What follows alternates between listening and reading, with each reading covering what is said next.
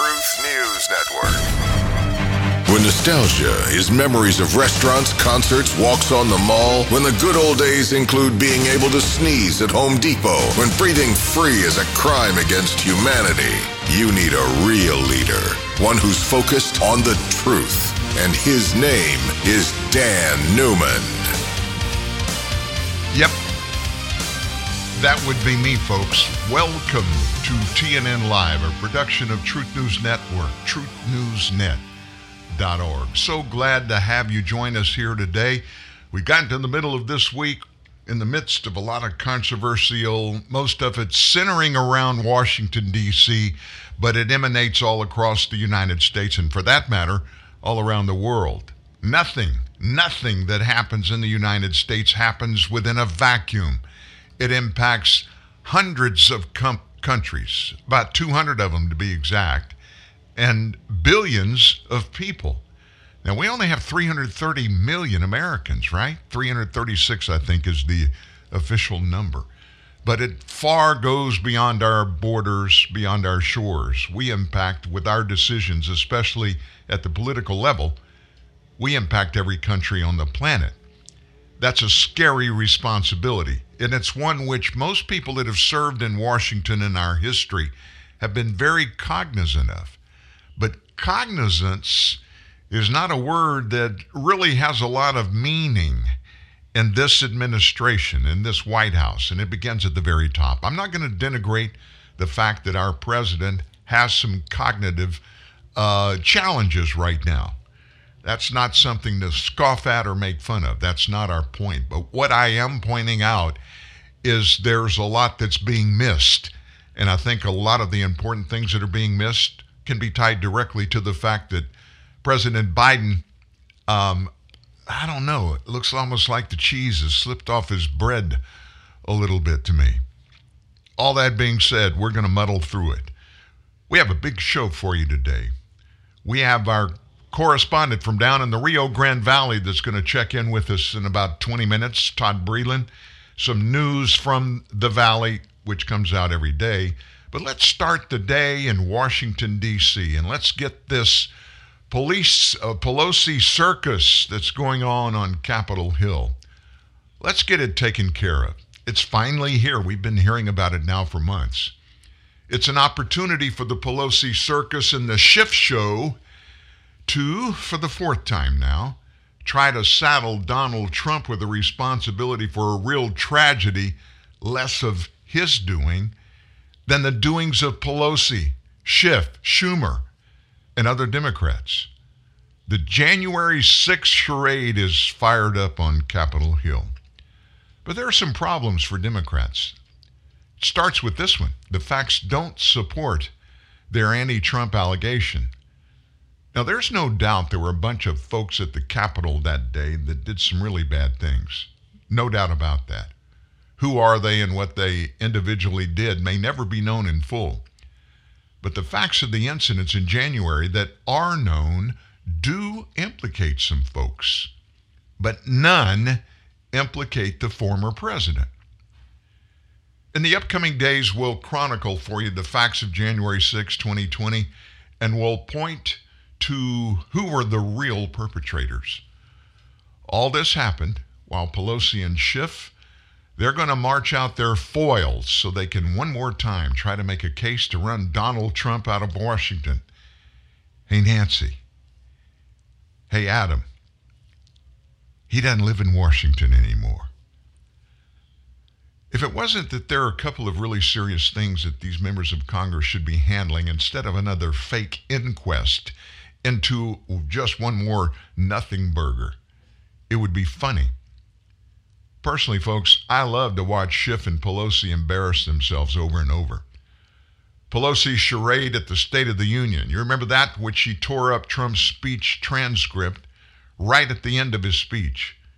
That with Schiff's incessant claims of, quote, uncontroverted proof in hand that proves Donald Trump colluded with Russia to steal the 26th election from Hillary Clinton. Remember all that? Nonstop. Even after the election, he maintained for 4 years, all 4 years of the Trump administration, that Trump stole the election from Hillary. And all of that frames this latest chapter of get Trump any way you can. And we'll give you the facts every day, nothing but the facts, as this waste of time and taxpayer dollars play out. So who's responsible for all this chaos? Officials in charge of security for the U.S. Capitol that day, they blamed poor intelligence and sluggish response from the federal government on day one of the Pelosi Select Committee hearings for the deadly riot that did threaten the peaceful transfer of power, no question about it. Yesterday, former Capitol Police Chief Steven Sund testified at a joint Senate committee hearing on security and intelligence failings leading up to that riot, that intelligence reports compiled from information from the Capitol Police, the FBI, Secret Service, Homeland Security, and even the Washington Metropolitan Police, all those inputs showed that the level of probability of acts of civil disobedience arrest on January 6th ranged from, listen to this, all of those reports, they range from remote as a possibility to improbable. Sun testified and he said this, in addition, the daily intelligence report indicated that the Secretary of Homeland Security has not issued an elevated or imminent alert at this time. Without the intelligence to properly prepare, the U.S. Capitol Police was significantly outnumbered and left to defend the Capitol against an extremely violent mob. Now, this is the former head of the cops, the Capitol Hill Police.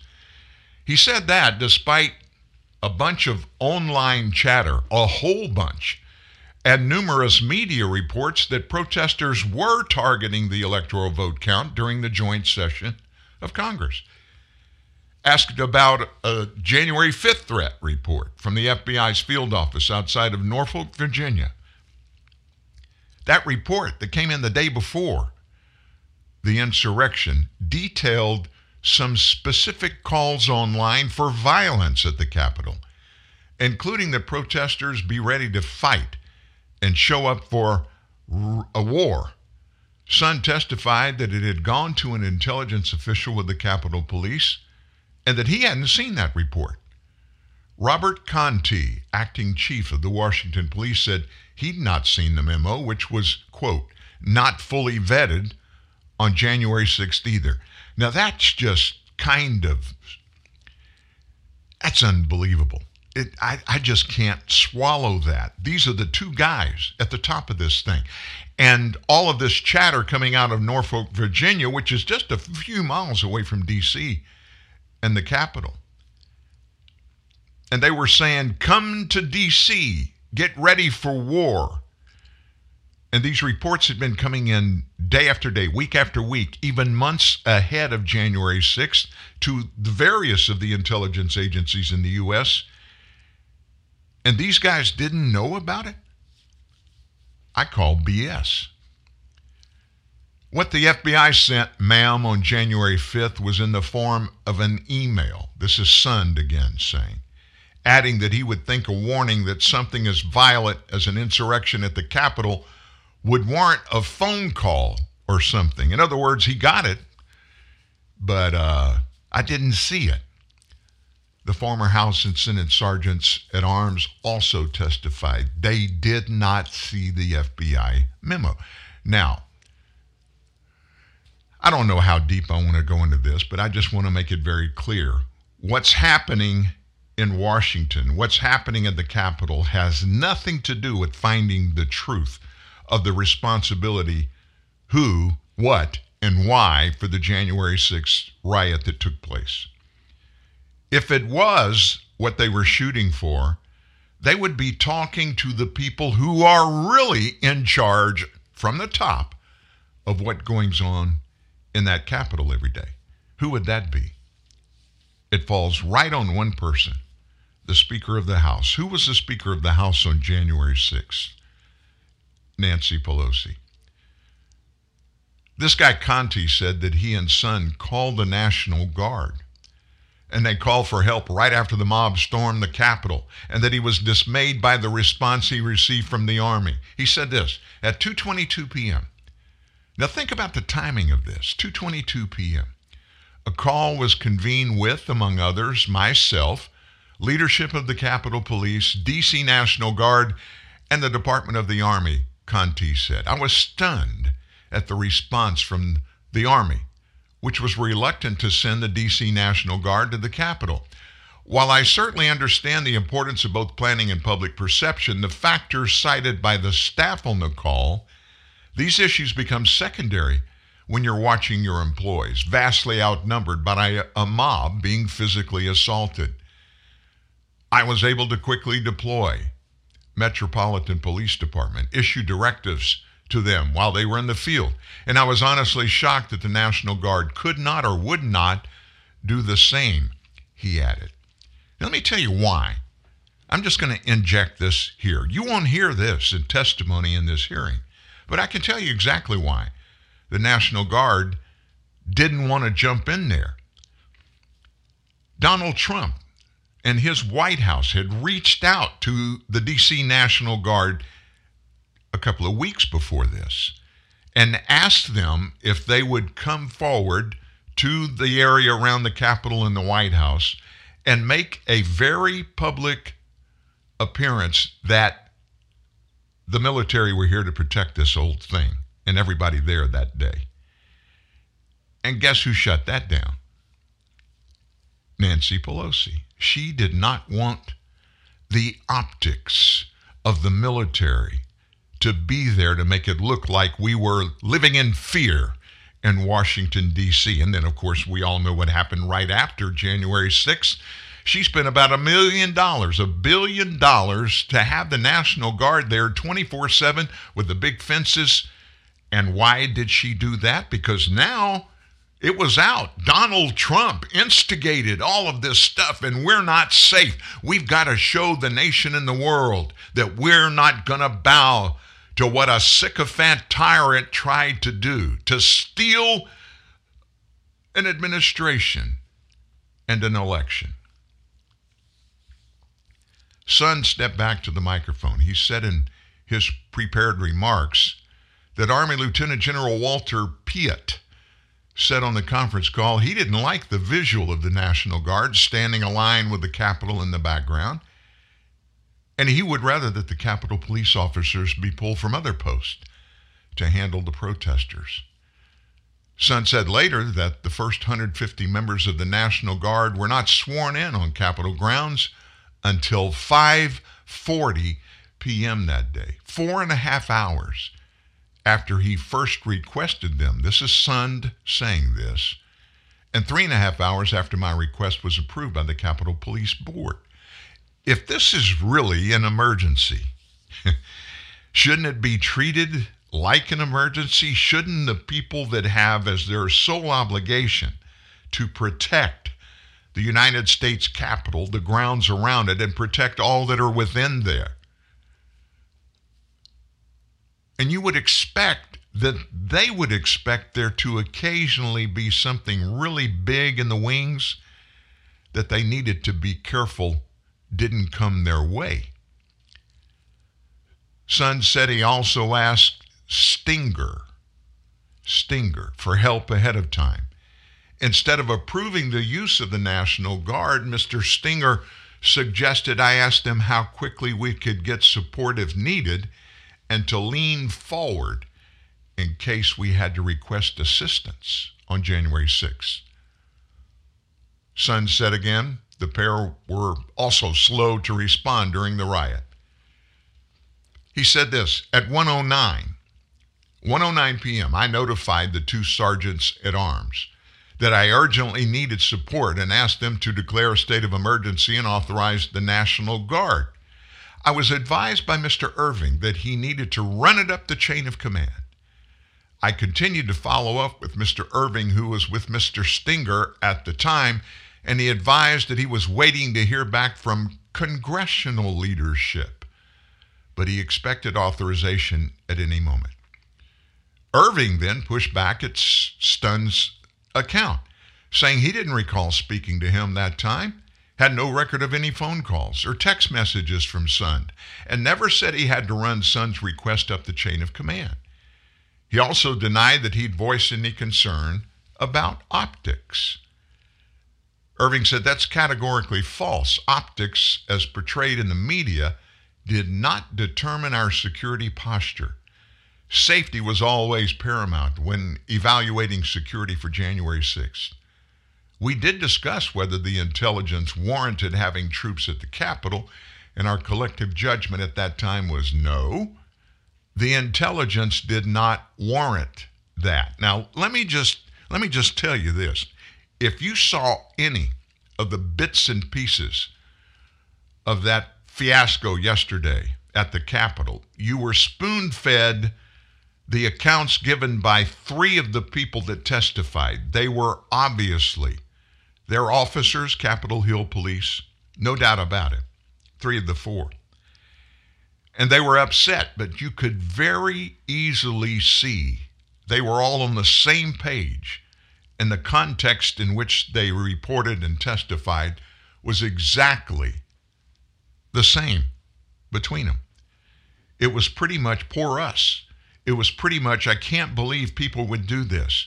And they didn't come out and say it, but they placed the blame for everything that happened on the guy that just left the White House 6 months ago.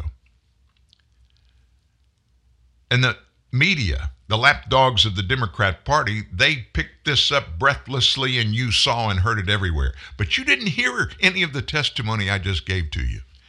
That's the way this is going to play out for as long as it plays out. And listen to me, folks. Nancy, she needs this to play out all the way through November of next year. They have to have some way to try to ramp up a fourth attempt to drive Donald Trump off the planet. They are horrified, not so much of Trump, but the fact that the American people were awakened by a politician who wasn't really a politician.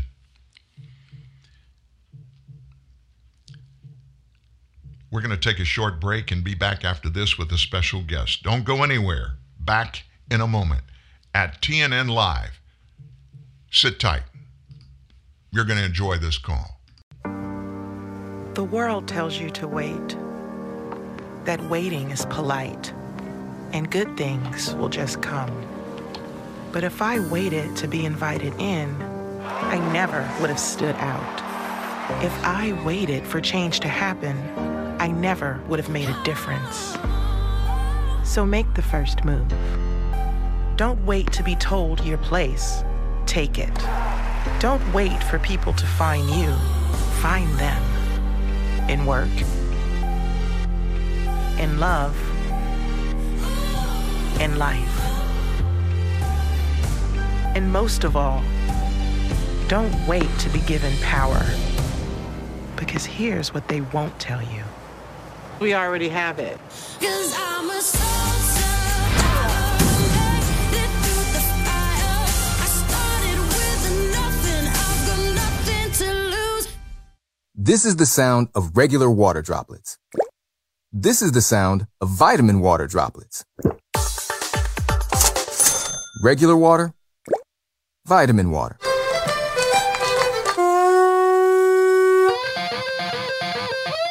Regular water, vitamin water. Hey, come on now. Vitamin water. It has vitamins, but also parties. I'm a Verizon engineer, and today we're turning on 5G across the country, including right here in New York City. With the coverage of 5G nationwide and in more and more cities, the unprecedented performance of ultra-wideband. It will change your phone and how businesses do everything. I'm proud because we didn't build it the easy way. We built it right. This is the 5G America's been waiting for, only from Verizon. 5G ultra-wideband available only in parts of select cities. 5G nationwide available in 1,800-plus cities. As politics grow ever more chaotic, remember this truth. When you're taking heavy flack, it usually means you're over the target. Open the bomb bay doors. truthnewsnet.org. Your pilot on this mission, Dan Newman. And yes, the Bombay doors are open. We're at it, folks. We're attacking the attackers here at Truth News Network. And one of those is one of our correspondents. He used to call us from Hidalgo, Texas, way down at the southern border. But today, business has moved Todd Breland to Central Florida, to the Mecca down there that I dearly love. Good morning, sir. Good morning. How are you guys doing? We're doing good up here. I know you're doing good there. I love this state.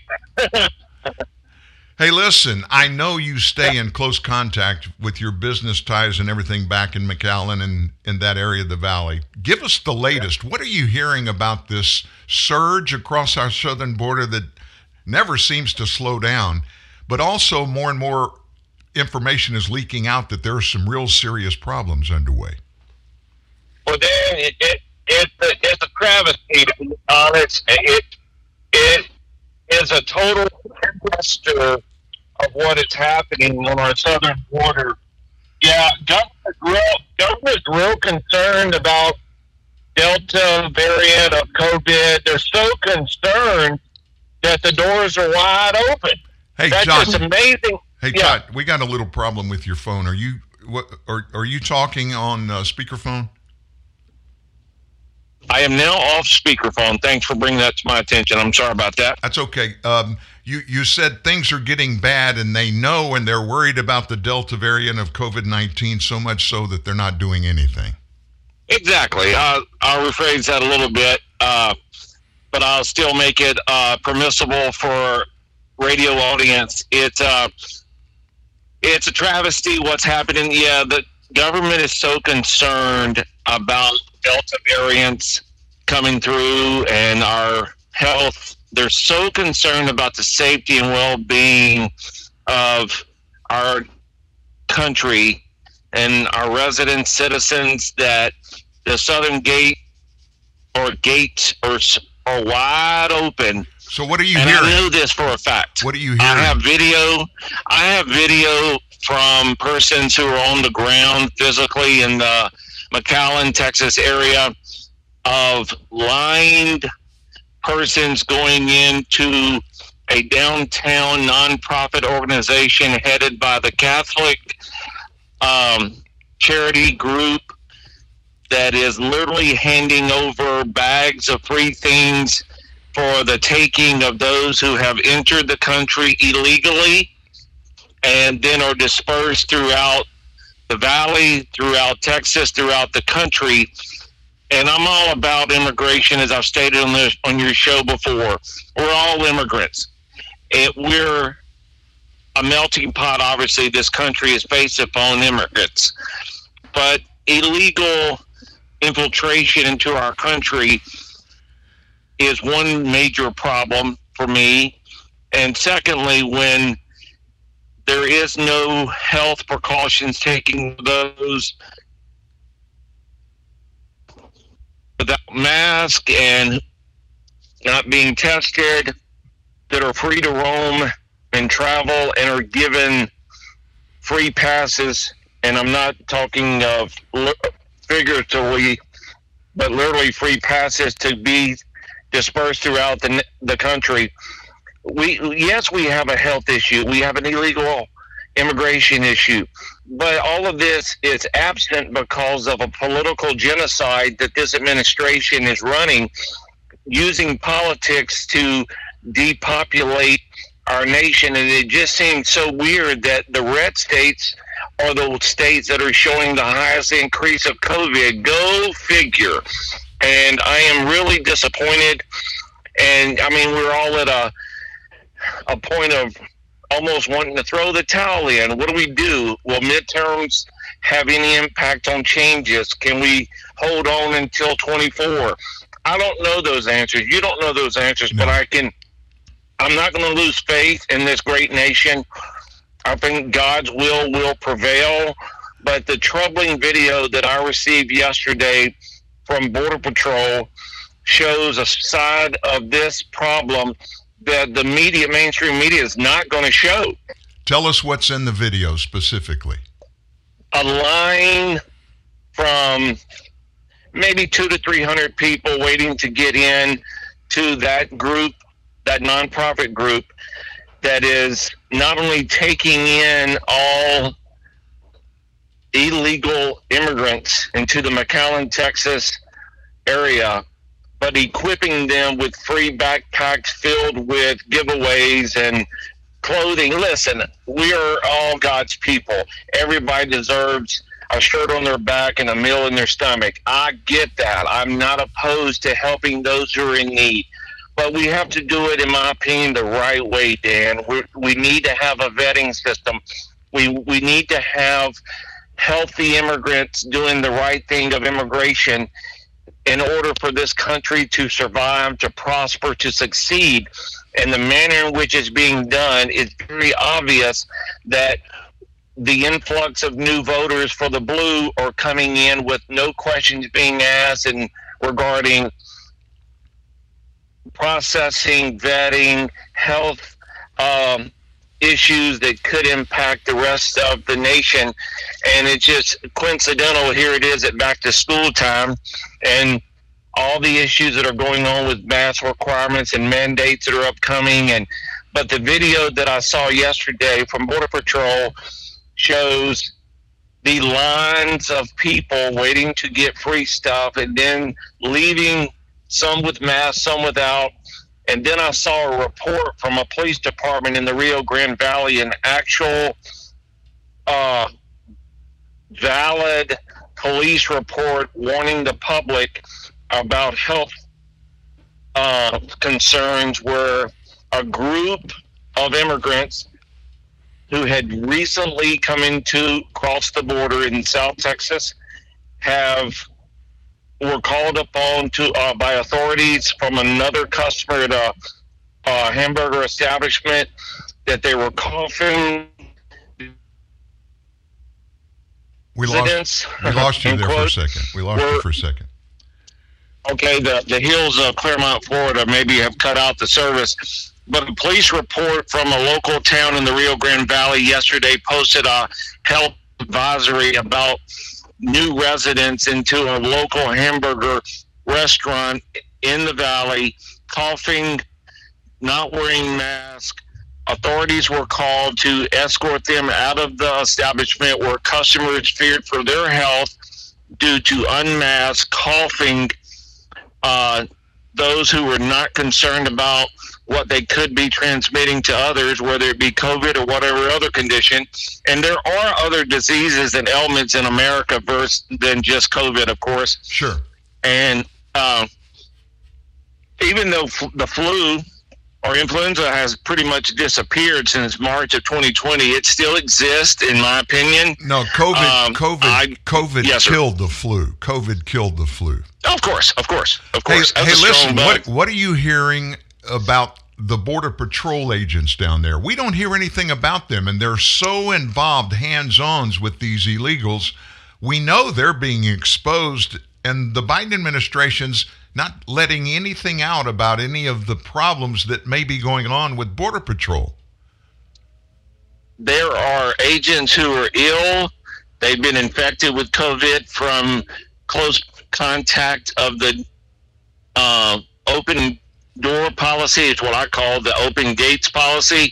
I know right now, the Rio Grande Valley, which is deep South Texas, has 8 Border Patrol agents who are in the ICU. Wow. That's just the one sector, the Rio Grande sector. Yes, sir. I've got chills. I'm disappointed. I'm sad. I have friends who have family. They're bringing home possible transmission because they're in close contact, obviously, with the crossed persons, the illegally entering persons who are allowed to come in. Some are bringing ailments that we don't need more issues than we already have. So agents are being infected. Many have tested positive for COVID, and I know of a fact that 8 are in the ICU right now, just in that one sector. Wow. Well, in closing, what are they telling you? What are your friends that are in there They're in the middle of it. What are they saying the prognosis is? Are they getting any guidance from anybody about how to end this, how long it's going to go, what's supposed to happen? It seems to most everybody that it changes daily, that there's no coordination, no structure coming from the top. Who are making these calls down there, and what are they telling you is set to happen in the near term? Well, the Rio Grande Valley is considering closing the entering points, the bridges. But right now they're having discussions in South Texas to possibly close, but that takes permission from the top. Of course, the top doesn't want to close those bridges, but if those bridges were connecting us with Cuba, they sure as hell would be closed, because that could be possible red voters. And this, we know this administration doesn't want more red voters, but right now there are political powerhouses of South Texas discussing with Border Patrol administration about possibly closing Deep South Texas entry point from Mexico. Hey, listen, we're going to have to get, but let me tell you something that we've heard out of Austin. And we've heard from one of our frequent contributors here at TNN Live, who is a member of the U.S. Congress and is a constitutional expert, that there are provisions in the Constitution regarding Border Patrol, regarding criminality that is supposed to be at the feet, the responsibility of the federal government. If they don't act, the states have the authority to step in to protect their citizens. And so Governor Abbott is taking steps, yes. Yes, there's consideration underway right now to do just what you and I and a bunch of other Americans, and especially South Texans, believe should happen. Shut the freaking border down. And get a handle on this. And I'm going to end with this one thing, and I'm not trying to cut you off, Todd. We got to move on. We got so many things we're dealing with, and I really appreciate you checking in with us. You're welcome here anytime. I know you've still got business there, even though you vacated the state with your family. But I want. But yes, I still own a business there, and I have family. Yeah, I know that. Yep. And so I want you to stay plugged in here. But this all began in the Obama administration when Eric Holder was the Attorney General. President Obama called him in and said, hey, stop enforcing federal drug laws regarding possession unless it's on the basis and it's defined to be trafficking. And so there's no provision in the Constitution that allows any president or any officer in the United States government to make that arbitrary decision. It's the sole responsibility of the U.S. Congress. So that was just like, we're going to test this. We're going to kick the door and see if it'll open up. And then they just started determining, well, what about this immigration crud that we don't like? We don't think it's fair. Well, you and I both know it was all based on a move to create a perpetual majority of voters in the nation that were Democrats. How to do that? Yes. Let's flood it. Let's flood it with Latinos and Hispanics. And so they just arbitrarily decided to quit enforcing the law. This is going to turn into one of two things, in my opinion. And I get a lot of input here. But in my opinion, we are either going to have some sort of confrontation along the southern border.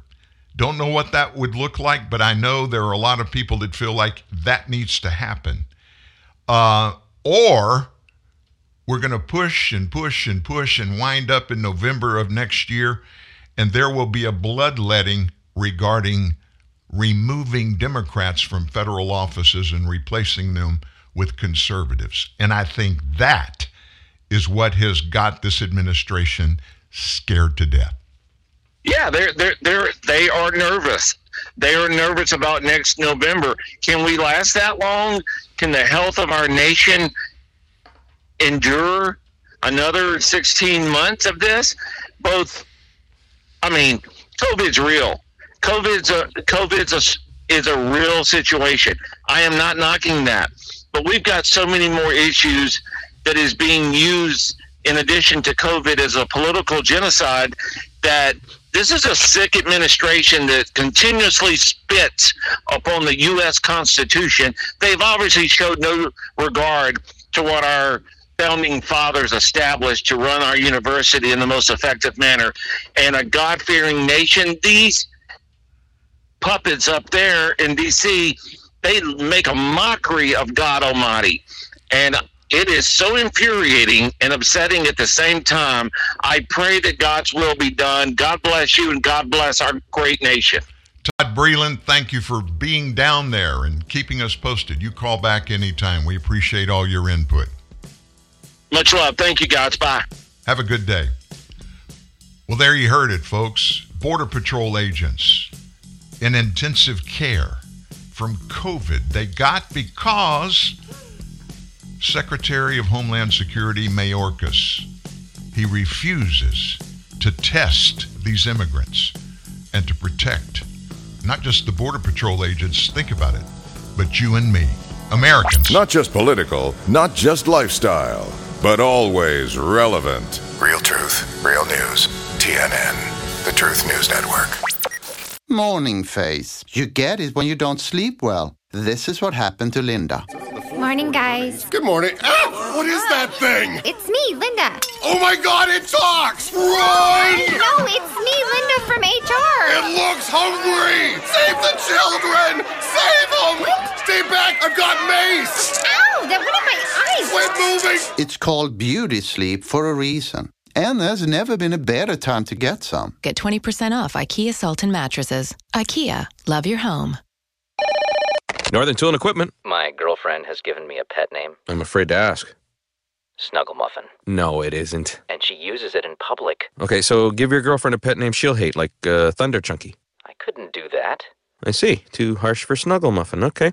Drown her out with a 200-mile-per-hour cordless leaf blower. Got it. Here she comes. Hey, Snuggle Muffin. What are you doing, Snuggle?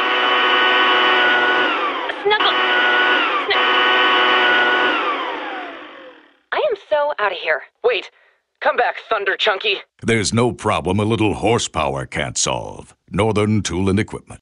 I just can't imagine living in an environment and being fearful because your government refuses to enforce laws to keep you safe. 600,000 felonies committed against just Texans alone in a 2-year period, every one of those at the hands of an illegal alien. 600,000. And those felonies included everything from armed robbery all the way up to first-degree murder. And this government refuses to enforce immigration laws. All immigration laws, including those legal ones that the United States Congress passed when Joe Biden was in the Congress. Immigration laws, the last batch the feds ever passed. Joe Biden voted for them. Nobody talks about that. The hypocrisy is just, it's frantic. It's totally out of control. Now we're going to move on from the Capitol Pelosi circus that we started talking about. I point you to our story at Truth News Net, truthnewsnet.org. The lead story today goes into further detail. But before we leave, I want to remind you, there are two Republican members of the House of Representatives that Speaker Pelosi put on her select committee. And those would be two of the biggest rhinos that serve in the House. Rhino meaning Republican in name only. Who would those two be? Well, they would be Liz Cheney and Adam Kinzinger. What's his name? Adam. You know who I'm talking about, the congressman from Ohio. They are in the tank, anti-Trump and therefore anti-conservatives. They're two of the least like members in the Republican Party now. After the testimony yesterday, they came out and they described exactly what was going on. Listen to Adam and Liz. Be ready to fight. Congress needs to hear glass breaking. doors being kicked in, blood from their BLM and Antifa, slaves, soldiers being spilled. Get violent. Stop calling this a march or a rally or a protest. Go there ready for war. That's some of the lead up to Cheney and their speeches. And then they faced the press. And listen to this short back and forth between the press and Adam and Liz. Congressman Cheney and Congressman Kinzinger, what do you say to Republicans who are now calling for you to be stripped of your committee assignments as a result of you serving on this committee through an appointment by Speaker Pelosi? All I have to say to that is we had a big attack on January 6th. We heard very emotional testimony today. And that's what's on the forefront of my mind.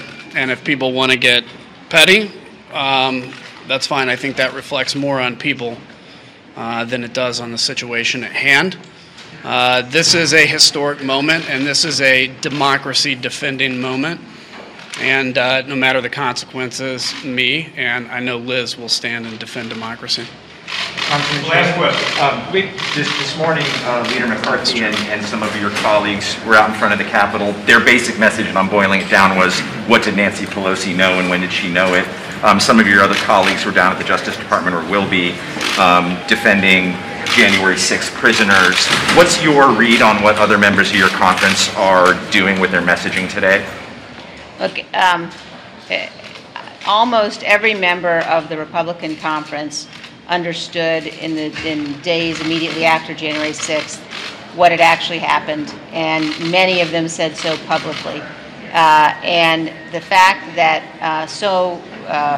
many members of our leadership and others, the fact that they've gone from recognizing what happened on the 6th to protesting in front of the Justice Department on behalf of those who were part of the insurrection is something that I can't explain. I think it's a disgrace, and I know that this committee will be focused on getting to the truth of what happened in a non-political, non-partisan way. This is not a political campaign. This is deadly serious, and we'll investigate every aspect.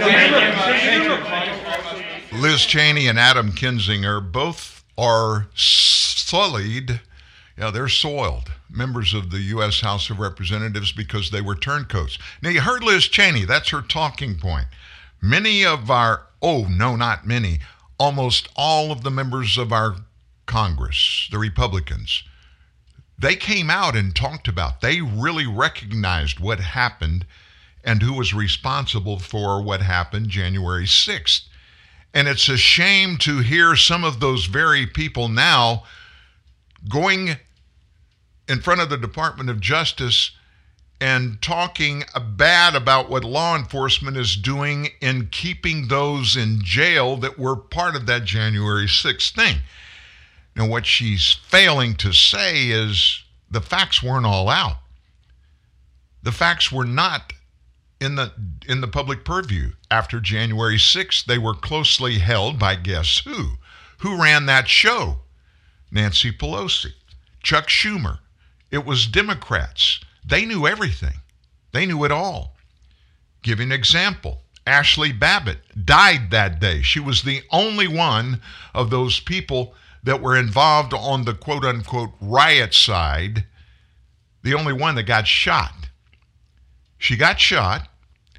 Ashli Babbitt, a veteran, a white woman, was shot in the back of her left side of her neck by an African-American member of the Capitol Police Force. And based on what the coroner of Washington, D.C. said when he did the autopsy of Ms. Babbitt, she was murdered. He called it homicide. We don't even know that officer's name. Ashli Babbitt's family doesn't even know that officer's name. Why would they hide that? All of that, folks, can you imagine what would happen if that man's name was released? What would happen? He would be inundated with people that wanted the facts. They buried it. Anytime you see in politics something being purposely hidden, something that is very serious and very critical and very important, if politicians don't want it out, they're going to do everything they can to quash it. Why is that? Because they don't want facts being known. So these Republican leaders, several of which were at the Department of Justice protesting yesterday, and by the way, they were accosted by those who had differing opinions, and they had to leave the Department of Justice in front of the building in fear for being hurt. That really sounds Democratic, Adam Kinzinger. And when you find the facts and you dig in, which you're supposed to do, which we're all supposed to do, and if you happen to be an elected official in D.C., it's critical that you do just that. Then you're going to reach out and find out why. Now, you notice Kinzinger nor Cheney would say anything about the purpose, the details of why those people in Congress were over there at the DOJ. Do you know, we told you there were 500. The FBI announced they had arrested 511 of the perpetrators that day on the January 6th riot. Nobody's been charged with anything critically serious. They won't even tell you who and what the charges are. They've leaked 2 or 3 of them. We found out through a back door in the DOJ that most of the charges were for things like trespassing on federal grounds. That's not what these members of Congress are up there protesting about. You know what they're up there about? We've been told over 200 of these people have been in jail since they were arrested by the FBI. They've none have been formally charged with anything. They do not get to meet with attorneys. And the reason they don't have to, the FBI says, is because they haven't been formally charged. Means they haven't been in front of a judge. There's been no jail bail meetings or hearings to determine if and what the bail amount would be to get them out until they're tried. That's bad enough, folks, but guess what?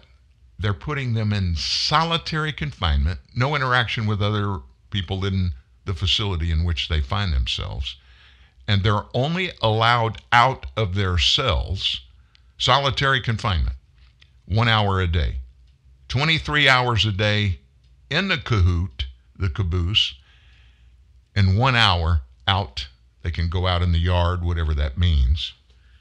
That's what these members of Congress were up there protesting. And if either of this pair, Adam Kinzinger or Liz Cheney, had any kind of integrity, they would have done the same thing, or they would have, instead of demeaning those members of Congress that are out there that are supporting that crazy thing, you know, the rule of law, the innocent until proven guilty, the habeas corpus, all of those things, folks, are just being obliterated by this administration, by this Department of Justice.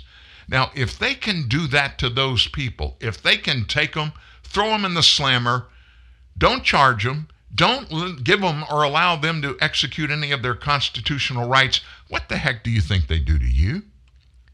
Do you think you're better than any of these people? Folks, this doesn't happen in the United States of America until the Biden administration. Nothing like this has ever happened before. And of course, those watchdogs in the sky, they're all over it, aren't they? Have you heard about anybody being held without being charged? And not just a few, over 200 of them, held without being charged. Their families can't talk to them. They're not for sure where they are. They don't know what's going to happen to them. They try to get attorneys to go in, and they won't even let the attorneys. The DOJ won't even give attorneys access to these men and women. This sounds like communist China. This sounds like Turkey and Iran. It certainly doesn't sound like the United States of America. But you know what? It is. This president, on his watch, is doing this. This president, as you heard Todd Breland say, he has given not one shred of concern on his part, or that of his Homeland Security Secretary, Mayorkas, or any of the people working for Joe Biden and the Border Patrol and ICE. They all work for the commander-in-chief, folks.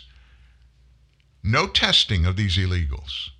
No enforcement of border laws. None whatsoever. Pouring tens of billions of taxpayer dollars into whatever they want to do down there with no organization, no structure, no accountability. You know that co-equal branches of government, the three, the judiciary, the executive, and the legislative branches, Congress has oversight, responsibilities for all of this stuff. None of that has happened. No answered questions, no access, no freedom of the press, no free speech. We are looking at the tip of totalitarianism. This is what it looks like.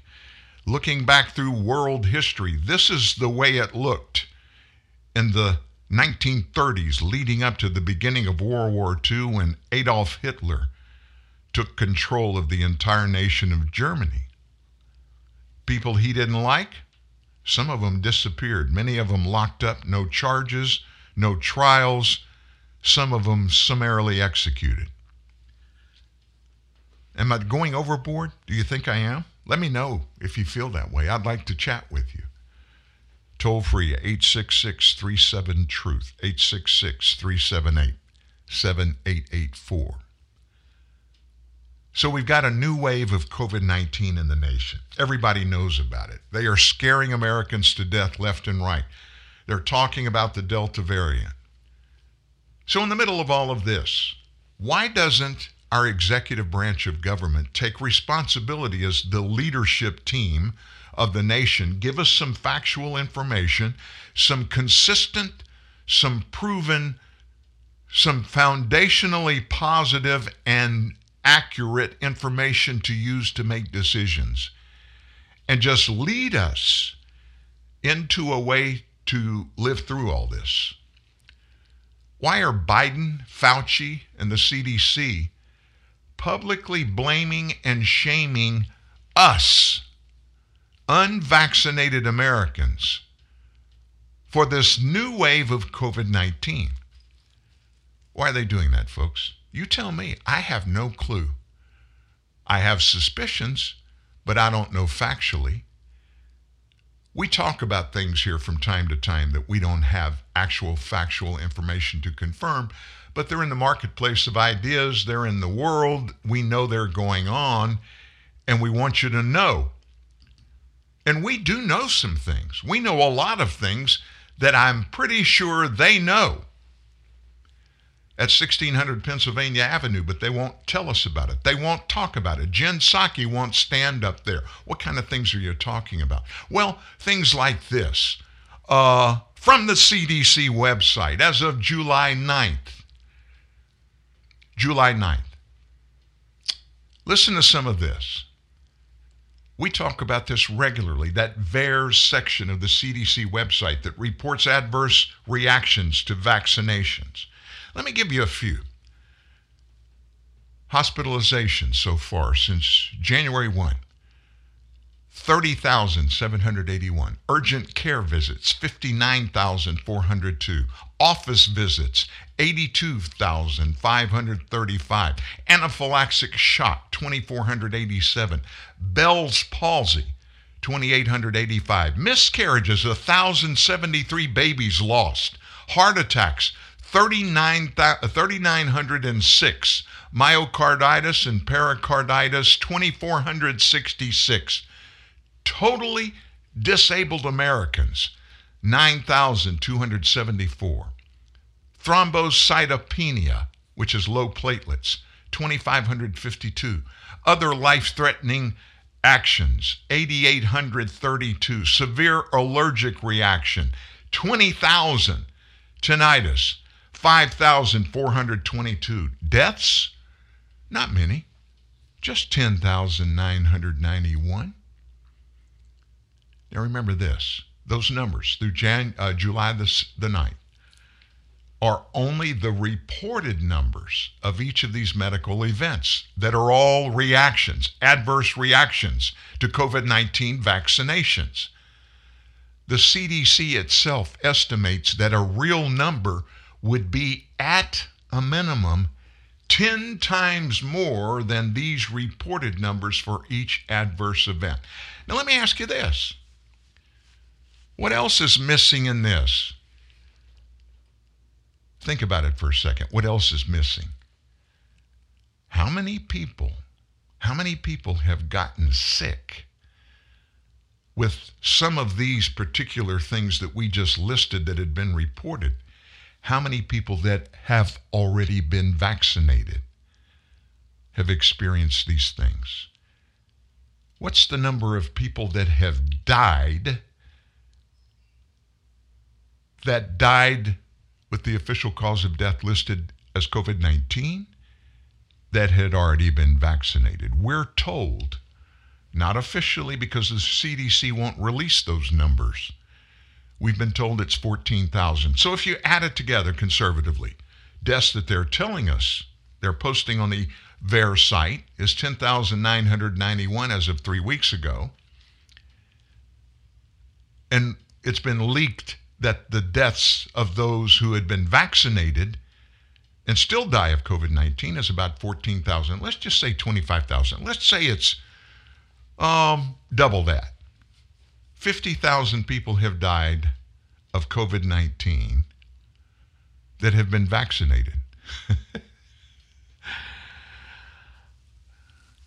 Come on, folks. Listen to this. If Donald Trump was in the White House and this was going on, he would be impeached. He would be sent packing. And they would even try to, after he left office, to prosecute him for criminal activity and put him in jail. This is happening on Joe Biden's watch, 100% of it. 100%. And it's not done. You mean there's more? We tell you fairly often as well about the UDRA Vigilance Database. Now, what is the UDRA Vigilance Database? Well, it does the same thing with its numbers of disease and vaccination and adverse effects, as does the CDC for countries over in Europe. So their report's not through July the 9th. The latest numbers we have are through July the 3rd. Now, what does UDRA Vigilance say that happened over there? Well, there were only 17,503 deaths with adverse reactions, and a direct cause being a vaccination. They actually have 4 vaccines that have been approved over there, AstraZeneca, and then our 3, Johnson & Johnson, Pfizer, and Moderna. 17,503 deaths. And a low, low number of injuries. Only 1,687,527 were reported following injections of the 4 experimental COVID-19 shots.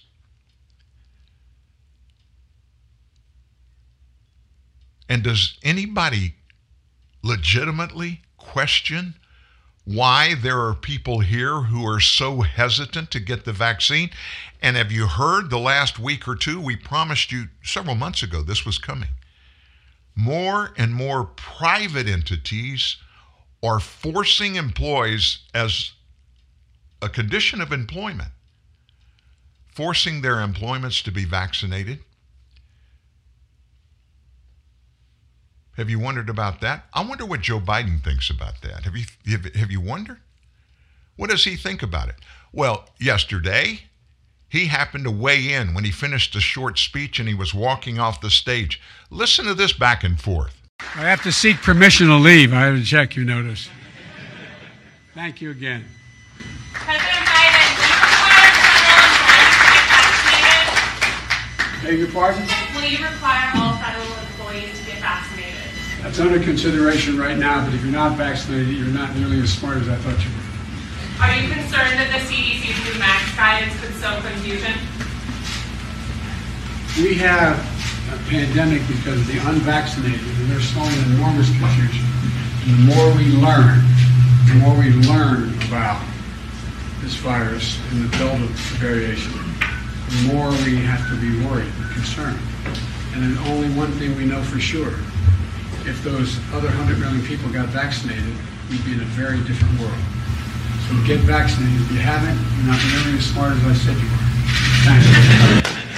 If you've heard the stats that have been released of yet, when they talk about new infections, every news outlet, every one of them, every mainstream news outlet, when they report all the new infections, they say this, this is almost totally COVID-19 infections among those who are unvaccinated. It's false. In our own state, in Louisiana, our media in Southeast Louisiana, they messed up. They started reporting 3 weeks ago in 2 days, in 48 hours, over 1,000 Louisianians were tested COVID positive. And they reported that 60% plus of those infections were among people that had been vaccinated. And then they quit reporting those numbers that way. Why is that? Why is that? And by the way, you heard Joe Biden say coming off the stage there that we have a pandemic, but he called it a pandemic of the unvaccinated. That unvaccinated people, we're not as smart as he first thought we were. Do you get the drift? Do you get the elitism in the way this is going?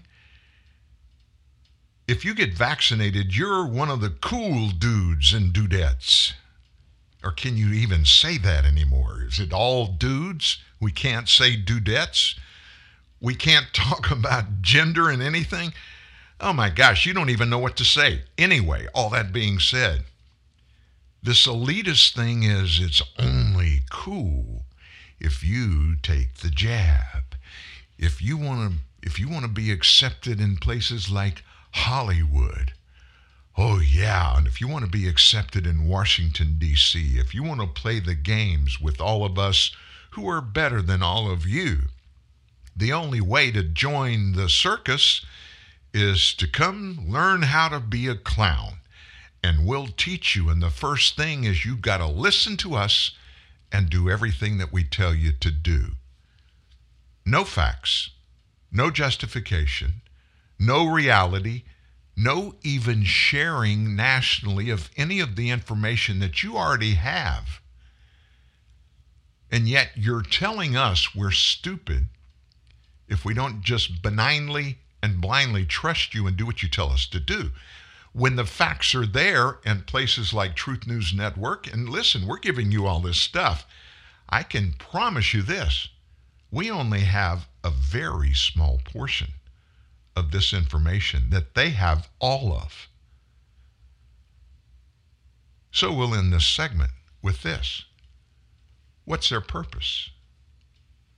What is the purpose for a president of the United States to purposely hide information that is critical to the lives of every one of us 330 million Americans? I mean, literally life and death. What's being hidden? What are they trying to steer us to?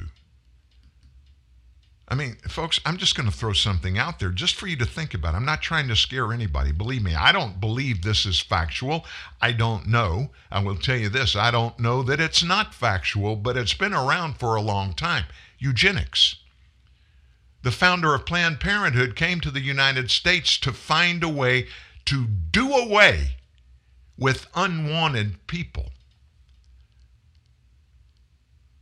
And her definition of unwanted people were people that wouldn't contribute to the society. Sounds a little bit like Germany and Russia. There are people to this day that are promoting population control. The Chinese, forced sterilization, forced abortions, picking how many babies any family can have and passing laws and actually executing and forcing abortions among people. That's always been in existence throughout human existence. It's been there from the beginning. Do you think that our government is trying to push that on us? People like Bill Gates, they've been preaching it for decades. one of the most wealthy people in the United States and the world, Bill Gates, the Gates Foundation. They've been spending money around the world doing research on those exact things. I'm just throwing it out there for you to contemplate. Of course, if and when we ever get data that will confirm any of that, you can bet we'll bring it to you. It's a sobering thought to think that anybody in America would think about doing something so sinister. But I tell you what, when I look at things and I try to find reasons for them, I always try to find one or two or three or four things. I don't want to stop at one. I want to find some things that I can compare and get some evidence on all of the possibilities of whatever this thing is I'm looking for. And then I make an educated decision. I'm finding it really difficult to justify the fact that this government, led by this guy, this President Joe Biden, with all of this really serious and negative information about adverse effects from the vaccinations and the fact that in large part now it seems like the vaccines are ineffective. And oh, by the way, let me throw this in. This Delta variant they're trying to scare you with, there's one behind it already that is far, far worse than Delta. Some experts in South America, it's in Peru right now, they say it's 100 times worse than the Delta variant. It's headed this way. If it happens anywhere on planet Earth, it's going to show up here eventually in the medical world, in disease. It just happens. And when you have open borders, when you have verified through your Border Patrol and ICE that we thought and we were told that all these illegal immigrants, over 1 million now, have come in on Joe Biden's watch. We are told they're coming from the northern triangle countries, El Salvador, Honduras, Guatemala, and some from Mexico. And we find out that of those that have been accosted by Border Patrol coming in, they're coming from 91 other countries. 91. Not four. We have no clue what's already here. We have no clue what's coming, other than to say this. We're darn sure that what's bad in disease, what's bad in infections, it's coming. No matter where it starts in the world, if it's not already here, it's on its way, folks. Hello? Hello, sir. I hear you having problems putting together your new kitchen unit. Oh, yeah, the instructions say that. What now? The instruction manual. It makes absolute... Stop reading that. Well, what would you suggest I use? I suggest you use the fact you're a man. Huh? Guys who got pride never relied on no guide, sucker. I'll give you some step-by-step instructions. Buy Snickers, remove wrapper, bite chocolate, and get some nuts. Go to getsomenuts.tv for more Snickers man coaching.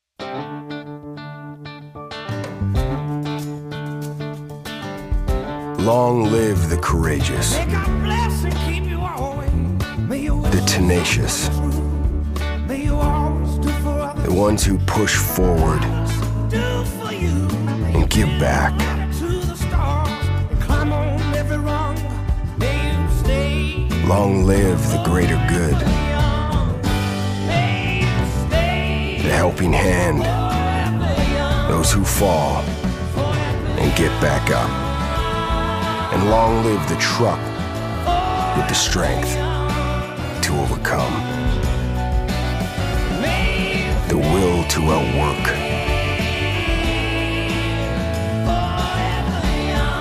and the commitment to outlast them all. Ram, proven to last. Our next Starbucks customer is Ron. Hello. Strictly espresso, in and out, except during the Christmas season. I have a list. When he turns into Santa. A venti, iced white mocha, triple shot. He's getting stickers for the new Starbucks Philippines planner. Grande, toffee nut latte. It's made by Moleskine. This is wow, right? Venti, green tea, cream, frappuccino. Hey, you got all the stickers. No, it's for my wife. I understand. The 2016 Starbucks Philippines Planner by Moleskine. Promo runs November 2 to January 7, 2016. For DTI FTEB SBD permit number 10616, series of 2015. In a world of sizzle over substance, in a world where the evidence doesn't stand taller than the agenda, in a world where the facts are not compelling enough to convince, You're enrolled in a university of reality.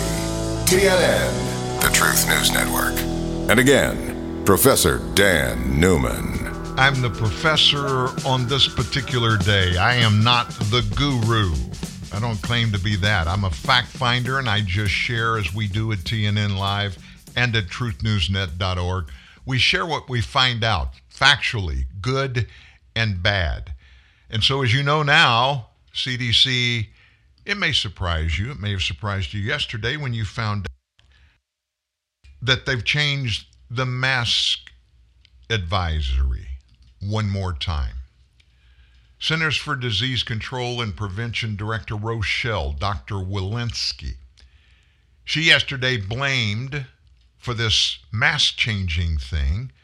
She blamed unvaccinated Americans, not the CDC, for having to, in her words, reinstate the mask guidance. Could have been avoided, she said, if more Americans had become vaccinated. We still largely are in a pandemic of the unvaccinated, she continued. The talking points, they're masters at sending that information out. Unvaccinated pandemic. After she noted that majority of transmissions occurred in the U.S. came from unvaccinated individuals. I haven't verified that fact yet, by the way, and I'm going to find the facts, and it won't surprise me, may surprise you, but it won't surprise me. If I get to the facts, and I will, I'll find out that that's not true. This pandemic continues to pose a serious threat to the health of Americans. Her comments came as the death rate is near the lowest it's been since the beginning of the pandemic. Oh, you're going to die. You got to put a mask back on. We're going to put your 3-year-old toddler in a mask so they can puke in the mask. And you're going to scare them to death, and so they won't take the mask off. We've already seen that happen. We've heard testimony of those in schools in which young children were petrified, so petrified they would not take their mask off. She said it's a dynamic situation now. It's a work in progress. It evolves like in so many other areas of the pandemic. That's Dr. Anthony Fauci. You got to look at the data. Of course, they won't give us the data. They give the little hand-picked pieces that they do.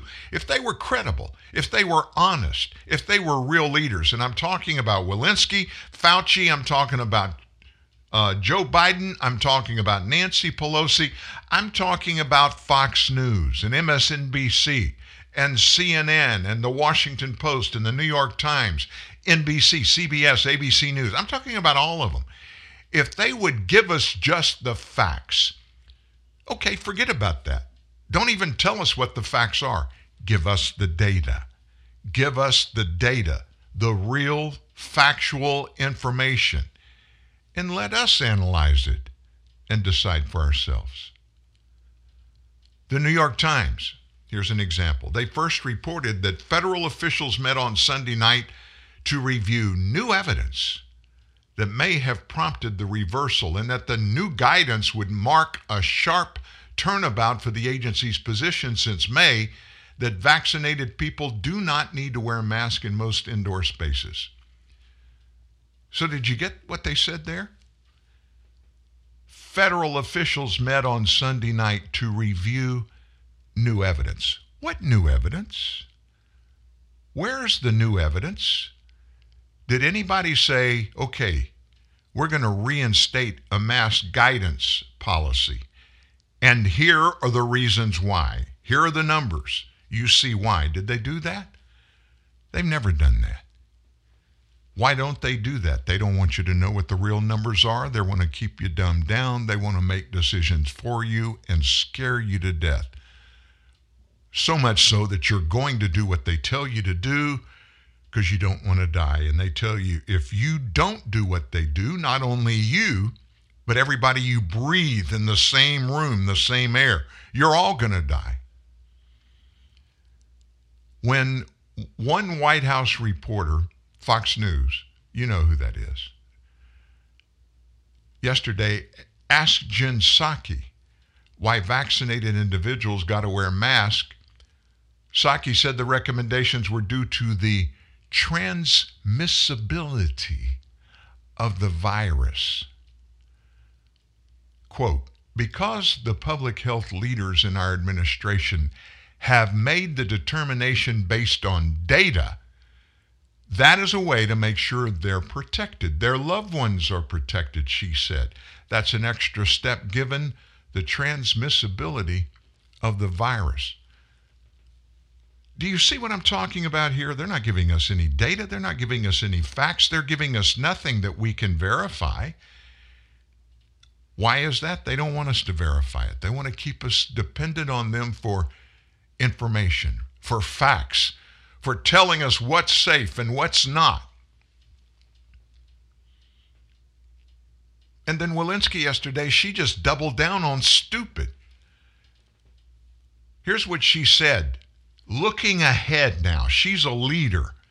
She's the medical authority. I guess maybe she's somewhere 2 or 3 notches under Fauci. And I think personally, folks, that's sexism. I think Fauci is a stone cold sycophant. I think he's a liar. He is a proven liar. I think he's pathological, and I think he's a sexist because he's got to put all women that work with him in his history.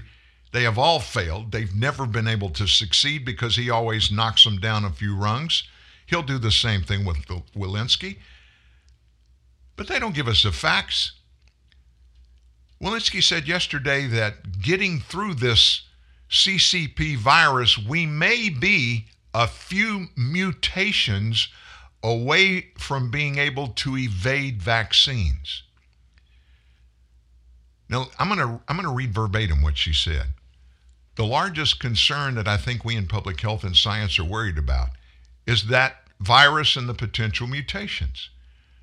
We have a very transmissible virus, which has the potential to evade our vaccines in terms of how it protects us from severe disease and death. Right now, fortunately, we are not there. These vaccines operate really well in protecting us from severe disease and death, but the big concern is the next variant that might emerge. Just a few mutations potentially away could potentially evade our vaccines. Now, let me ask you a question. Just put what she just said this yesterday, following her announcement about the new vaccine regulation or policy that the CDC is putting out. Put it in the context of where we're going. She's a leader, folks. She's the head of the Centers for Disease Control and Prevention in the United States, the #1 health agency here. Now, what are doctors supposed to do? What are their oaths that they take? Tell all of those around them what they're going to do.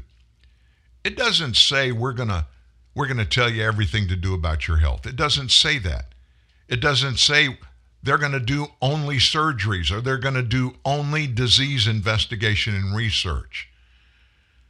She talks in this bit that we just gave to you. She talks like we've never had a virus before. We've never had a serious illness before that's transmissible. There are far more cases of the flu, and some really serious. You know that, year in, year out, we get new variations. And some of those kill people. What's different about this one? Oh, it's worse. It's worse, and we don't know what might happen. Oh, my gosh, down the road, we don't know. There could be 1, maybe 2, maybe even 3 or 4 more mutations. So if you don't listen to us, you're going to die. If we don't listen to you, say what? What are you telling us to do to prepare for this? Get a freaking vaccine? You're not telling us how many people are died, how many people are permanently disabled, how many heart attacks happened, how many babies were aborted because of adverse reactions to your vaccine. Give us some facts or just sit down and shut up. We're adults, we have intelligence, we're intelligent, we can make determinations when we are given the facts. You said There may be just a few mutations away from being able to evade vaccines. On what are you basing that, Director Walensky? What led you to conclude that that was something that is so important you needed to pass that along to the American people? And what should we do about it? None of that came from her. None of that kind of talk comes from Fauci. He basically says, quit looking into anything for yourself. Don't listen to anybody else, but listen to us. And then time after time, dozens of times now over the last 16 months, dozens of times, maybe even 100 times or more, we've been told things are factual regarding every aspect of COVID-19, every aspect of our lives living with COVID-19. Every single one. And everything they have told us to do has been reversed. Think about that. Every stinking thing, with the exception of one. And what would that be? Vaccinations. Anthony Fauci, Rochelle Walensky, Joe Biden, Nancy Pelosi, Chuck Schumer, and even now, everybody in the mainstream media, including all of those at Fox News, all are in the tank for getting the vaccine. Have you heard Fox News report any of the VAERS incidents that we bring you here? Not a single time. Have you heard them talk at all about the consternation in Europe for 3 of the 4 vaccines, even some governments advising people no longer to get them? You hadn't heard that. If our government, if our elected officials, and all of those they choose to work side by side with them to protect us, if they're really honest, if they're really good leaders, they give us all the information, all the facts, good and bad. Forget about perception. Just give us the stuff and let the perception that comes from it be our own. And let us make our own decisions. I said this to somebody yesterday when all this mess came down about, oh, we're going to mandate, we're going to mandate, we're going to mandate. It's going to happen. I've told you that for months. It's going to happen. They're going to try to shove it down everybody's throats. Enforcement of it among 330 million people is going to be really tough for them if they try to do it. And this is all going to end up at the United States Supreme Court. The best explanation of it all that I've heard come from anybody that's not a medical expert came from a football player, Dak Prescott, yesterday. You know, I'm talking about the Dallas Cowboy quarterback. He was asked by a reporter over the weekend. You know, everybody's getting ready to go to training camp. A couple of teams have already reported. He's coming off an injury. He's doing well, looking for a big season. And he's right there in Dallas, the Dallas-Fort Worth Metroplex, one of the biggest in our country. And everybody in that part of the world is a big Dallas Cowboy fan. They stand by breathlessly waiting to see what Dak Prescott's going to say about everything. And so he was asked what was his opinion about what's going on in the NFL regarding COVID-19 and vaccinations. And as you can imagine, a reporter asked him, Dak, have you been vaccinated? Here's how he responded.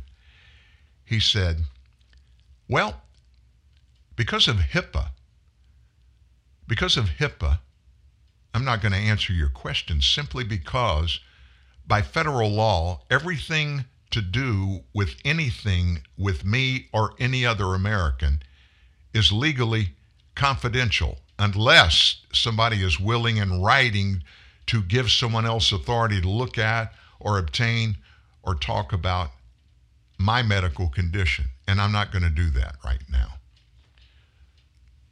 There's a leader on a football team that gets it better than leaders in the specific field that we're talking about, healthcare.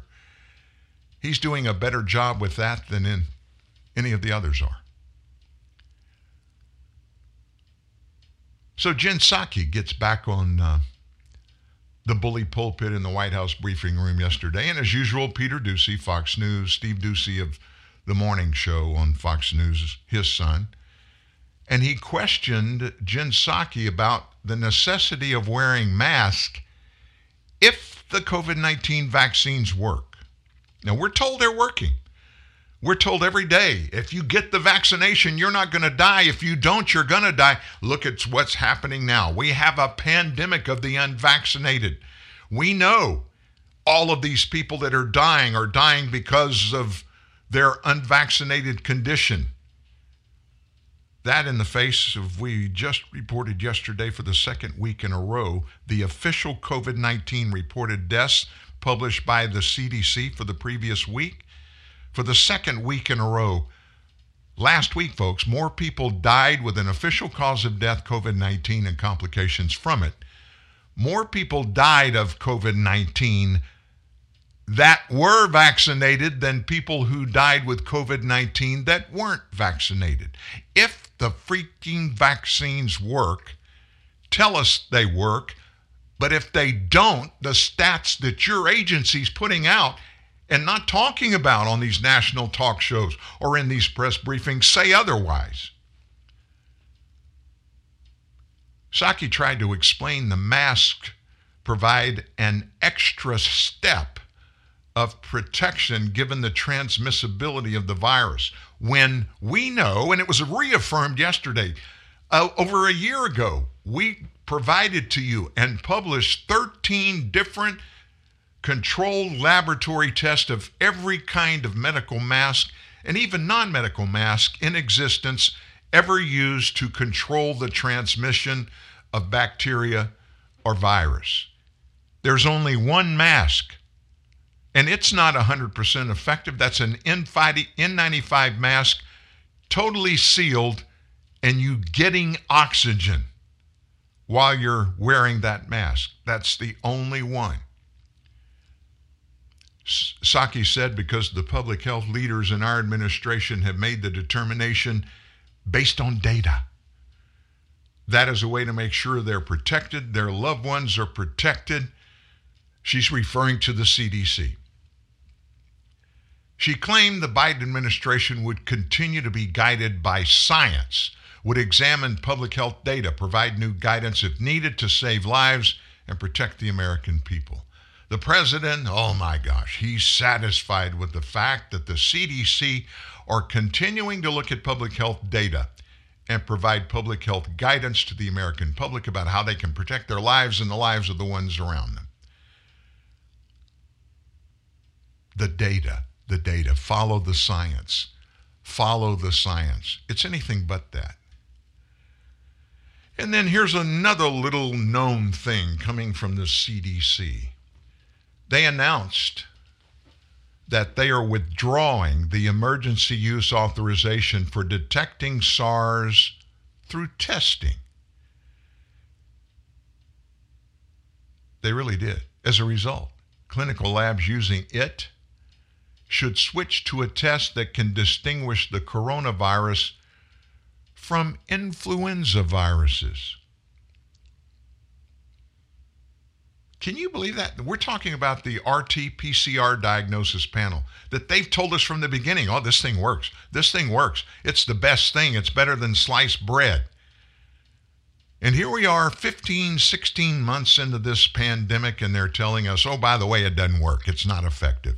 Sorry about that. We've been telling you, follow the science. Get tested. Follow the science. How many false positives have these tests given us? And you guys are reporting positive infections from these false positives that come from the test you told us to take. This is insane, folks. I'm nauseated. I'm sitting here at the studio in front of my computer talking to you, and I'm nauseated to think these people are in charge of the government in this nation. They are sending us straight to hell, and they're doing it purposely. When are we going to say this is enough? When are they going to believe that they've done enough? They can't fix it. They can't get it right. They just need to step to the side and let grown people take over.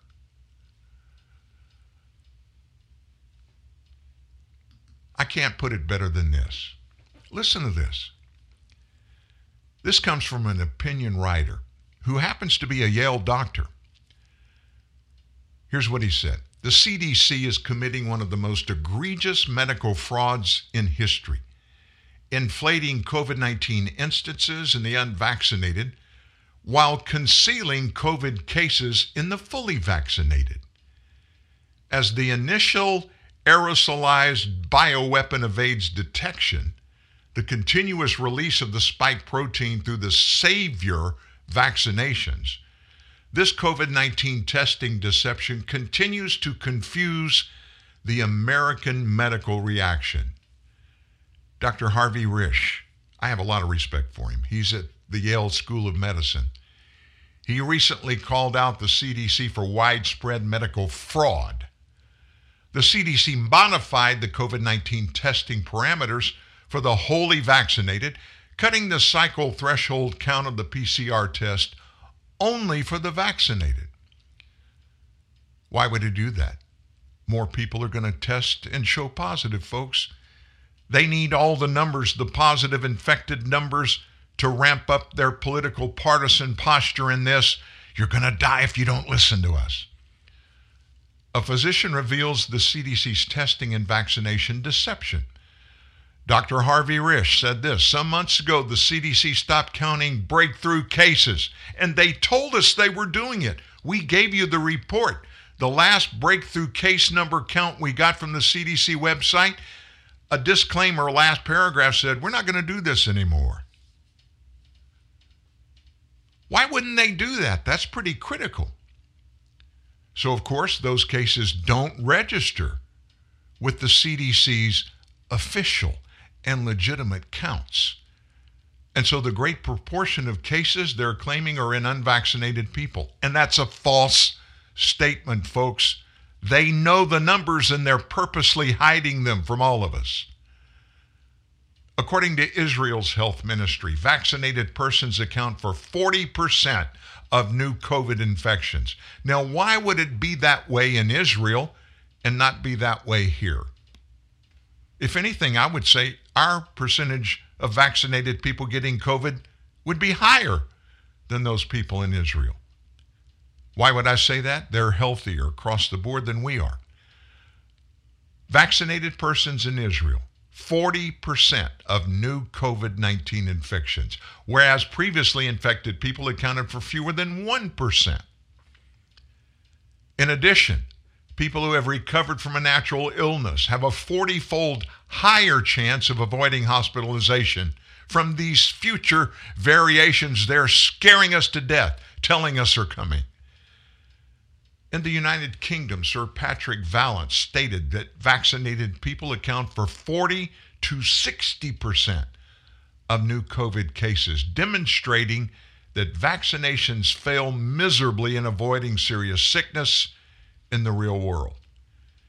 People's lives are still being destroyed by PCR test fraud and fraudulently marketed vaccinations coming from the CDC. These COVID tests are frequently falsely calibrated at over 30 or 40 cycle thresholds purposely to create a false positive diagnosis. Additionally, the test can't tell the difference between infectious and dead virus material, so they can provide a false positive even if somebody has recovered from the illness and is therefore immune. A PCR cycle threshold of 17 is used to make a more accurate diagnosis, which is then verified using symptom-specific criteria and backed up by another test called Stenger sequencing. On the other hand, most states were opaque about the number of cycle thresholds used to produce COVID cases, and they failed to utilize medical standards to appropriately identify the cause of medical crises. Labs, laboratories, and COVID-19 test firms took advantage of cash sources and committed fraud rather than following the scientific norms. Where is the follow the science? Joe, where is the follow the science? Dr. Walensky. The COVID-19 diagnosis became the final determinant and leading cause of death for people who died from other causes. Like we talked about with Todd Breland on the phone a minute ago. COVID destroyed the flu. There's no flu in America anymore. Why is that? They're calling everything, especially if it's respiratory related. Oh, you got COVID. You got COVID.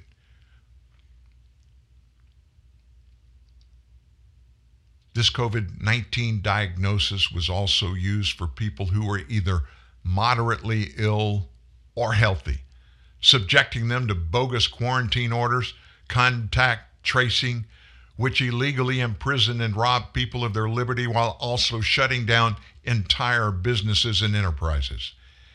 After decreasing the cycle count for the inoculated, guess what? Case numbers have dropped.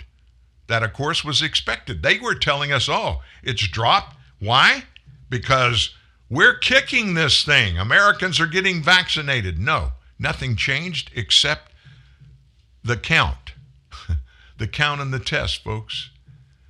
These are premeditated deceptions. The CDC claims that unvaccinated people are to blame for the ongoing epidemic, whereas the vaccinated are still getting sick, needing hospitalization, developing new health concerns such as heart inflammation, blood clots, and stroke.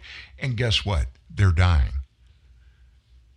People who are adequately treated, on the other hand, will develop immunity that is 40 times more durable, allowing them to avoid hospitalization in the face of mutating strains. You know who we're going to get back on the show? I'm going to try to get him on tomorrow. If not tomorrow, then on Friday. Dr. Fleming out of Dallas. Remember, we had him on several weeks ago. He's brilliant. He is nothing but a research physician. This is his specialty. He doesn't even have a practice. He commits all of his time. Now, he will work in a lab setting. He will do adult trials. He does do that, but he's not practicing, and he is all over the facts of this. It's time, folks, that we get the truth on the table, and we also expose the lies, and we expose the liars. Americans deserve the truth. This is life and death for all of us. We got to get on the other side of this. And whatever it takes to get there, folks, I'm committed. I'm going to get there. Car's all yours. Thanks. Cars.com's expert reviews made it easy, but... shouldn't there be more back and forth? You missed the drama, right? Yeah. Maybe this will do the trick. Oh, it's a puppy. Not a puppy. A wolf. What now? He's a wolf. And that is its incredibly protective mother. Put the wolf down. You guys good? Yeah, we're good. Yep. Okay. Get the right car without all the drama. Cars.com. All drive, no drama. What are you doing? Should we pick him up? He has Bud Light. He has an axe. But he has Bud Light. And an axe. I'm sure there's a reason for it. Hey, buddy. What's with the axe?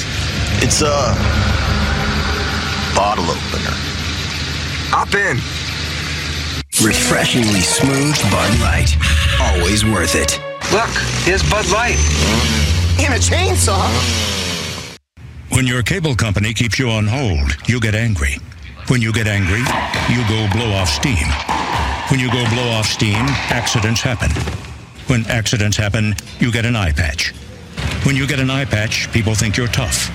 When people think you're tough, people want to see how tough. And when people want to see how tough, you wake up in a roadside ditch. Don't wake up in a roadside ditch. Get rid of cable and upgrade to DirecTV. Call 1-800-DirecTV. Hey, what do you want to da-da-da? I don't know. What do y'all think we should da-da-da? Well, what did we da yesterday? Yesterday. All the dolls feel like the same doll these dolls. I know. Like, is today Monday or Tuesday? Today is Thursday. Oh, no, I forgot to call my mom on her birthday. Oh, no. No. These days, nothing is normal and everything is weird. But you could still save big when you switch to Progressive. That won't change. Not today or any day. Quote today at Progressive.com. Progressive Casualty Insurance Company and Affiliates. I don't care who you are, that's funny right there. Ta-da. Well, the Biden administration, folks, they're all up in it. They got it figured out. Folks, they're making sure we got everything taken care of. Like this. One top Biden-appointed immigration official issued a memo last week. Oh, you would think, what's it? What did they do? What did they say? What are they doing now to protect us and keep us from getting sick, to keep us from having criminals around us, potential criminals for everybody that comes in the nation that they're not vetting. What are they going to do for us now? In a July 23rd memo titled Terminology, Acting Director of the Executive Office for Immigration Review, Gene King. Gene directed immigration judges. I didn't know that. I didn't know that the Office for Immigration Review had authority over federal judges, just saying. But anyway, Gene said immigration judges, instead of using terms like undocumented non-citizen and undocumented individual, got to change the terminology. She told them to stop using the term unaccompanied alien child to describe unaccompanied alien children, directing them to use terms like unaccompanied non-citizen child and unaccompanied non-U.S. citizen child. How about an illegal kid? The memo references a pair of Biden's executive orders and notes that neither uses the term alien or illegal alien to describe illegal aliens. That's what the law calls it. It also points to a couple of Supreme Court opinions in which the justices opted to substitute the term non-citizen for the statutory term alien. Alien. That's the Supreme Court. They use that term. Why did they use that term? It's in the freaking law. I've used the word freaking 3 times today during the show that I can think of. Footnotes in this memo also referenced a 2013 style guidance change used by the Associated Press, that bastion of journalism. That guidance from the AP forbids the use of terms like illegal alien and illegal or illegals or undocumented. It also points to a 2016 decision by the Library of Congress to stop using the term illegal alien. Here's what they said. The Library of Congress said this, folks. Your Library of Congress, quote, the phrase illegal aliens has taken on a pejorative tone in recent years, and in response, some institutions have determined they will cease to use it. After deliberation, the meeting participants determined that the heading aliens will be revised to non-citizens. The memo notes that the only exception for the new language mandate is when quoting a statute, regulation, legal opinion, court order, or settlement agreement. You know, when you quote the law, just you can use and say what the law says, but when you're not quoting the law, don't you dare use the A word. A guy named Andrew Arthur, who is a former immigration judge and now a resident fellow at the Center for Immigration Studies, wrote that King's directive set an extremely sinister precedent. None of these changes has any basis in law or logic for what that matters, he said. Non-citizens is not a word, at least not in a legal sense, because it includes aliens who can be removed from the United States and non-citizen nationals who cannot. So let's put this little memo, let's just put it in context. I think you'll all agree that we have 1 or 2 or 3 or 4 or 5 or 6 or 7 or 8 or 12 or 5 dozen, 100, thousands. We got many more things that really get to the important factors of living in America today than for the thought and the speech police and the Biden administration to slap us on the wrist for using the word aliens, especially when the word aliens is the legal term for talking about people who are aliens. I'm just saying, who am I to pontificate on a subject just like that? And speaking of pontification, if you watch Fox News on Friday, that's Geraldo Rivera's day. Every Friday, they have him on the morning show, and they let him pontificate. Well, boy, yesterday and last night on Fox on several shows, he went nuts. First of all, about the unvaccinated people who are not regularly tested for COVID-19. And he termed everybody that falls into that category as arrogant and selfish. He said, I think the vaccine is absolutely bulletproof against this disease. He said that. This is an educated guy, folks. He said it's bulletproof against the disease, and we know it's anything but bulletproof. People are getting very sick, and people are dying that are vaccinated. How can he term that as bulletproof? Here's what he said about his big city he lives in, Cleveland. We had a lightning storm in Cleveland last night. It was as likely to get hit by one of... I was likely to get hit by one of those lightning bolts as to get this terrible disease if you're vaccinated. This is a disease of the unvaccinated. So, Geraldo, what you're saying is that all these people who are dying around us, around you as a matter of fact, that the official cause of death is COVID-19 and they've had the vaccination? What does that mean? Well, I can tell you what it means. It means the vaccines are anything but bulletproof. He said in terms of the mandatory vaccines, to say that it's demonization of the unvaccinated, it's not appropriate.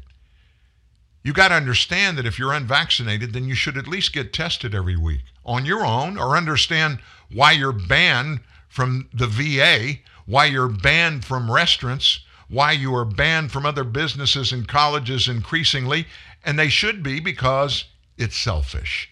If you're unvaccinated and you are going around without being tested, you're an arrogant, selfish SOB. And he wasn't done. He said this, I don't believe my body, my choice when it comes to the damn vaccine. I want you to be vaccinated, and if you're not vaccinated, you have to have a reason, like immunocompromised. Rivera added, I am absolutely in the camp of no shirt, no shoes, no vaccine, no service. And so it is said. Geraldo said it. So it is done. Put that in the law books, folks. There is America's greatest hero, greatest knowledgeable, most knowledgeable person on everything to do with the law, everything to do with vaccinations. Do you think I'm a tad animated today? Oh my gosh. In the middle of all this, we have real news that's happening. And I'm not diminishing what's happening regarding COVID-19, but there's other stuff going on. You remember Eric Swalwell, Democrat representative from California. He is, I think he's probably Adam Schiff's best buddy. You'll remember that Eric Swalwell, it was revealed last year, he had a operative in both his California political office, even before he was elected to Congress, and then in California, and also in D.C. He had a Chinese operative for the Chinese government that was on his staff, technically wasn't, but was involved in all of his political ongoings, and it was discovered later that he also had a romantic attraction and involvement with this Chinese national, and her name was Fang Fang. So last night on Tucker Carlson, had a guest on, Alex Marlow, who's an author of Breaking the News, Exposing the Establishment Media's Hidden Deals and Secret Corruption. Last night, Marlow said on Tucker, now, we knew Fang Fang was infiltrating operations within the U.S., various offices, and having relationships with up-and-coming politicians. We knew that before she abruptly left the country a couple of years ago. We knew she had an intimate relationship with Swalwell. We just didn't know the extent to which it was intimate. Well, now, apparently, we do. According to a report, which as of now, Swalwell hasn't denied. Tucker, this is deep penetration inside the Swalwell operation by the Chinese government. He added, "This is a deeply compromised individual. We don't know the extent to which he's been compromised or if there are other spies out there."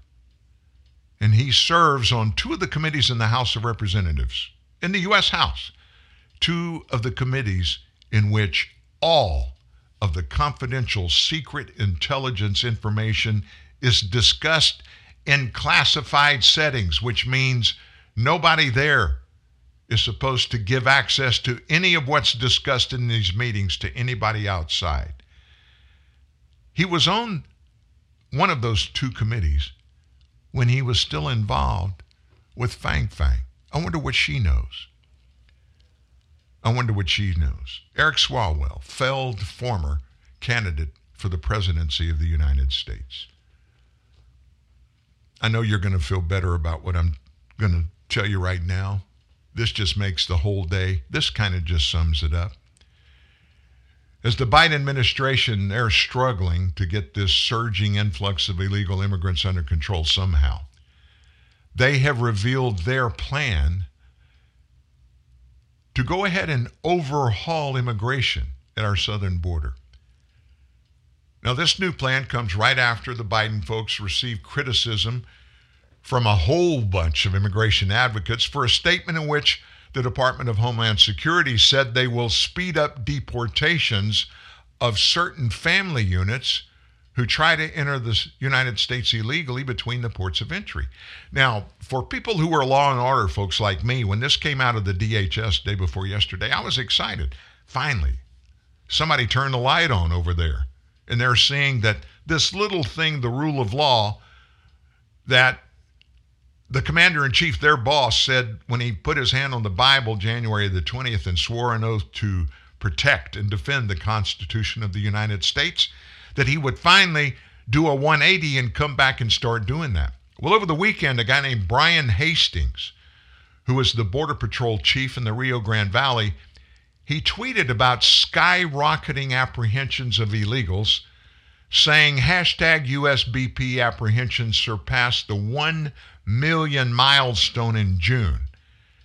This week alone, the Rio Grande Valley area has apprehended more than 20,000 illegally present migrants. So yesterday's notice from the White House highlights a five-pronged 21-point plan to address the crisis at the border that's been going on since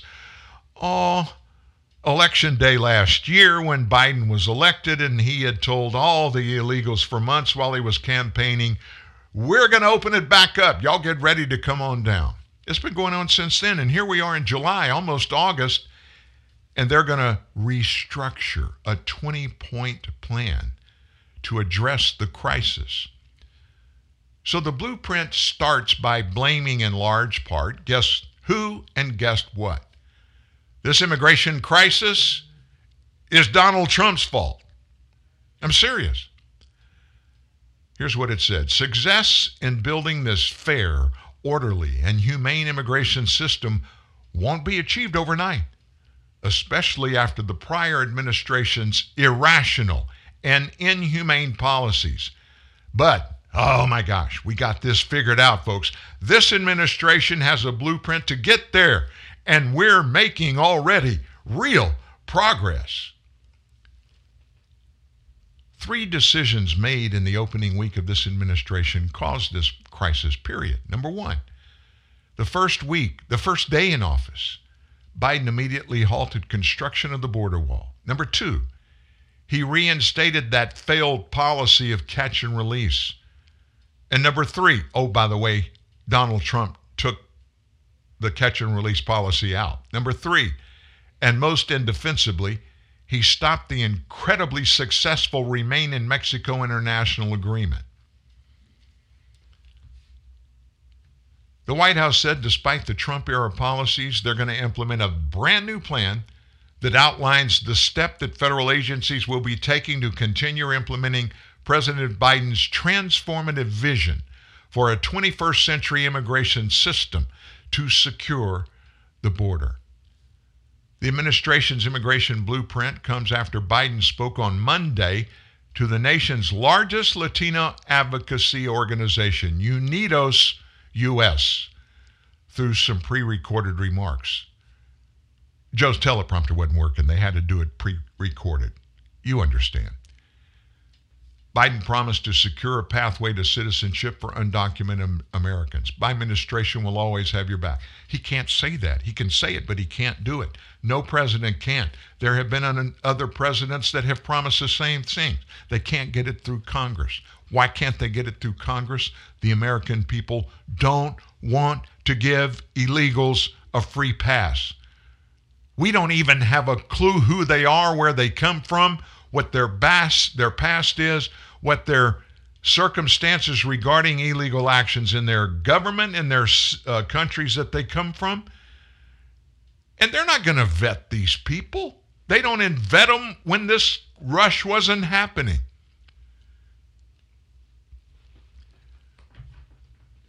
Joe Biden does nothing but double down on stupid, and he is extremely successful at doing that. He does that better than anybody else, not in the government that I know. He does it better than anybody I know, period, in any walk of life. The emperor has no clothes. I'm not even going to tell you the story again. You've heard it here over and over again.